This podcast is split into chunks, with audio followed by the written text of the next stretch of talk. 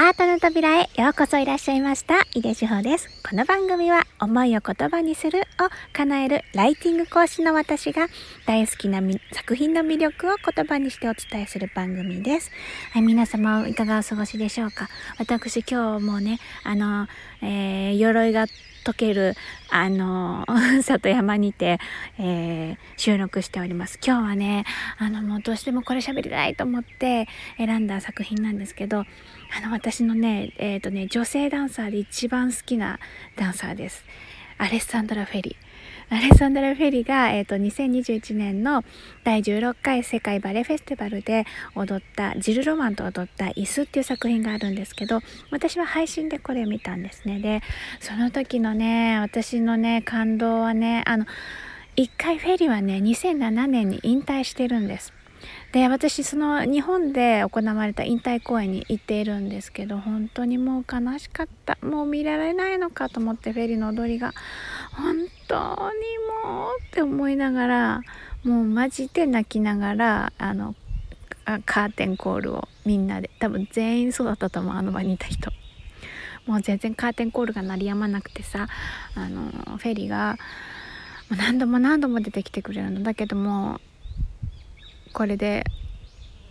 うん、おしまいしまいよっていう風に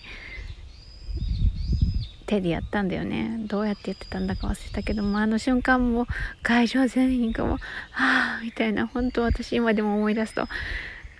泣けちゃうけどなんかだからああのまあフェリーが、うん、公の場で言ってたのは子供たちのために今私が一番必要としてくれてるのは子供たち。自分とね子供たちだからその子たちのために今私はバレエからちょっとねあの舞台をやめるっていう風に決めたんだっていうことをおっしゃってたけどでもねそれはあのあもう本当にだから踊りたくないとか踊りに何かがあってあの引退するってことじゃなかったんだろうなってことを考えるともう誰もがみんなねまあ、何も言えないっていうかあの応援するしかないなって思ってたと思うけどもうあれは本当にね悲しかったなと思ってたからもう復活ってなった時も本当に嬉しくて。でもなかなか見に行けなかったんだよね。2013年に復帰って私がちょっとあの Google で調べたら書いてあったんだけど私がこの時見たのは2021年だからえっ、ー、と2013年の時に50歳で復帰って書いてあったかな。ちょっとでもね数字は分かんない。でも私は本当にね本当に帰ってきてくれて帰ってきてくれてありがとうってすごくすごく思ったんだよね。だってまずねあのアラセンドラ・フェリーについてちょっとねあの私はいろいろ知ってるつもりだったんだけどあのウィキペディアとかね 調べてみたよ。あのご紹介します。アレサンドラ・フェリは、えーと、ミラノスカラザバレエ学校であのバレエの勉強をしてでローザンヌ出たんだっけな。で、えーと、ロイヤルバレエに19歳で入ったって書いてあった。でその時にマクラミンにあの見出されて、えーと、何か作品を踊ったんだよね。で、うん、そこからマクラミンのミューズっていう風に言われてマノンとかロミジュリとかっていうののヒロインっていうの主役の役をあの踊ったって書いてあったんだけどあだからかと思って。もう本当にねフェリーがね踊るねマノンはね本当にねもうね揺さぶられ揺さぶられ気持ちよくねこうガックンガックン揺さられてあの世界に引き込まれる作品だったんだよね。だから私マノンってちょっとロミジュリもそうだけどちょっとこうなんかなんていうの？ハッピーな話じゃないからさあのあちょっとなってちょっと気がめいちゃうストーリーではあるんだけどでもフェリーが演じてくれると本当にそれが感動になるんだよね。なんかあの、うん、なんかねこう一生懸命生きていこうっていう風に思える。なんか心が震えるの。もうねいつも震わせてくれるのフェリーは。だからね本当に私は大好きなダンサーなんだけどでロイヤルバレーに入った後に、えっと、確か1983年に ABT って書いてあったの。あのアメリカンバレエシアターにあのバレシニバリシニコフに誘われて声かけられて ABT に入ったって。お前この名前がすごいよね。バリシニコフですかあれあれなんかあの私はすごくあの ABT のえー、えー、キトリが出てくるやつ。ドンキ。ドンキといえばバリシニホクフっていうようなイメージがあるんだけどどっかに動画が出てるかな。あのすっごいねあのあの何て言うのエエンターテイナーって感じですごいね素敵なダンサーあのバレ男性のバレエダンサーですね。でえっ、とだったんだけど、えー、とだからミラノスカラザ出身だからでもスカラザのえっ、とプリンシパルでもあったんだよね。ずっと ABT のプリンシパルでもありスカラザーのプリンシパルでもありみたいな感じで肩書きがずっと2つあったような気がする。で、えー、と日本に来る時はだいたい ABT でとかっていうことも多かったけどもうフェリーの人気がすごいあったから日本の中で。だからなんかあのフェリーはフェリーっていう感じでイメージがあります。であのあのパートナーとしてすごくよくえーと、組んでた人がルグリマラーホフマッシモ・ムルロベルト・ボッレとかっていう名前が出てたけど本当にあのルグリとねフェリーのね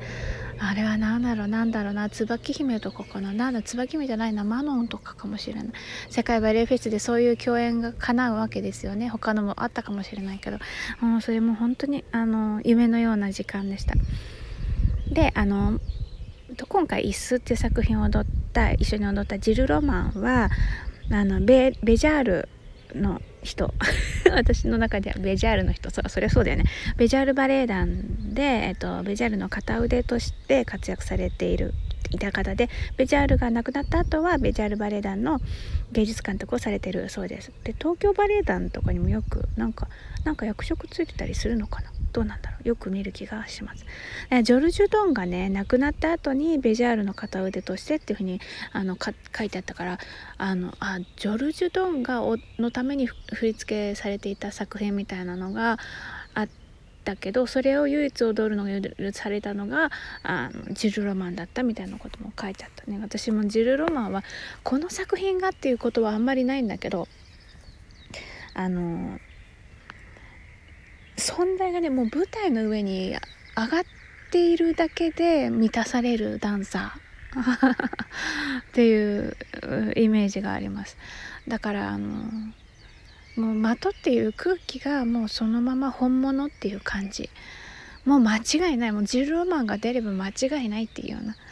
その場にいれば間違いないっていう感じのあのイメージのダンサーですね。で、えーと、踊った作品が「椅子」っていう作品で振り付けがモーリス・ベジャールかっこウージュヌ・イオネスコに基づくって書いてあるなんか戯曲かな？何だろう？うんそういうものに基づいて作った振り付けみたいです。で音楽がねワーグナーなの。これはねすごく良かかったっていうかあの面白かったです。で途中でねあのトリスタンとイゾルテのあの我々私はトリスタンかみたいな。あのあなたはイゾルテかみたいなそういうようなねセリフが入っている。あれはねジル・ロマンが喋ってたのか、えーと、曲中にそういうの音声が吹き込まれてるのか忘れたんだけどこの作品ね私はメモに演劇作品って書いてあるんだけど確かダンサーが喋ってた。結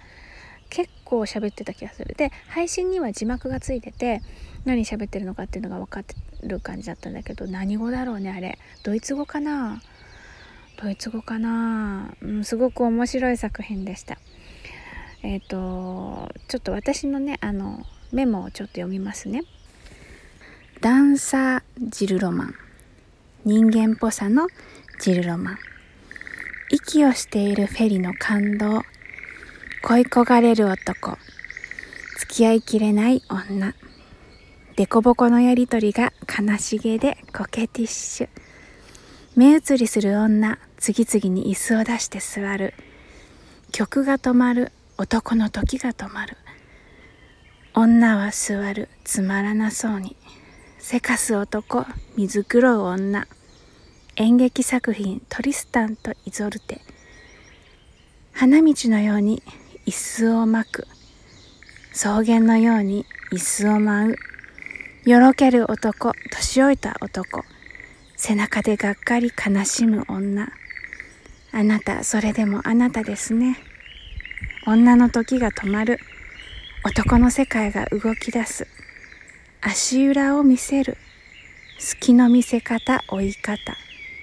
見てはいけないものを見た。観客。っていうふうに私はメモしてます。あのー、この作品は椅子がもうね20個とか30個とか舞台にバーって並べられてて後ろの方にねでそのちょっと手前が空いていてそこでえっ、ー、とジル・ロマンとフェリーがあの椅子をいろいろしたりしてあの踊ったりするんだけどでここでねもう一個ねあの配信の特典映像にインタビューが載ってたのねでそこでフェリーとジル・ロマンがこの作品についてっていうかまあ踊ることについてとかちょっとだけ喋っててあいいなと思ったものをちょっと抜き出したものがあるのそれもちょっと読んじゃいますねえっ、ー、とねジル・ロマン私にとってダンスは分かち合う観客と共有するということです。ダンスは言葉を超え全ての人の心に届くもので感動させることができます。っていうふうに書いててもうなんか本当にそういう人が世界にいて本当に嬉しいって そういうことを思ってそういうことをあの体現して届けてくれる人がこの世に存在するっていうことに私は本当に幸せを感じました。であのジル・ロマンがこの作品についてちょっと言ってるのがこの作品を踊るのは初めてでとても貴重な機会でしたっていうふうに言ってるんですよね。でえっ、ー、とこれベジャールが振り付けてるからえっ、ー、と初めてなんだって思ったんだけど あのジルマンがね踊るの初めてなんだって思ったんだけど、えっ、ー、とフェリーがね曰く長年ハイデとマルシアハイデねマリシア・ハイデとジョン・ノイマイヤーによって踊られてきましたって言ってて、マジで終わったすごい名前が出てきた。えー、マルシア・ハイデって私、え、っとね、うんとね、映像でも見たことあったかな。でもね、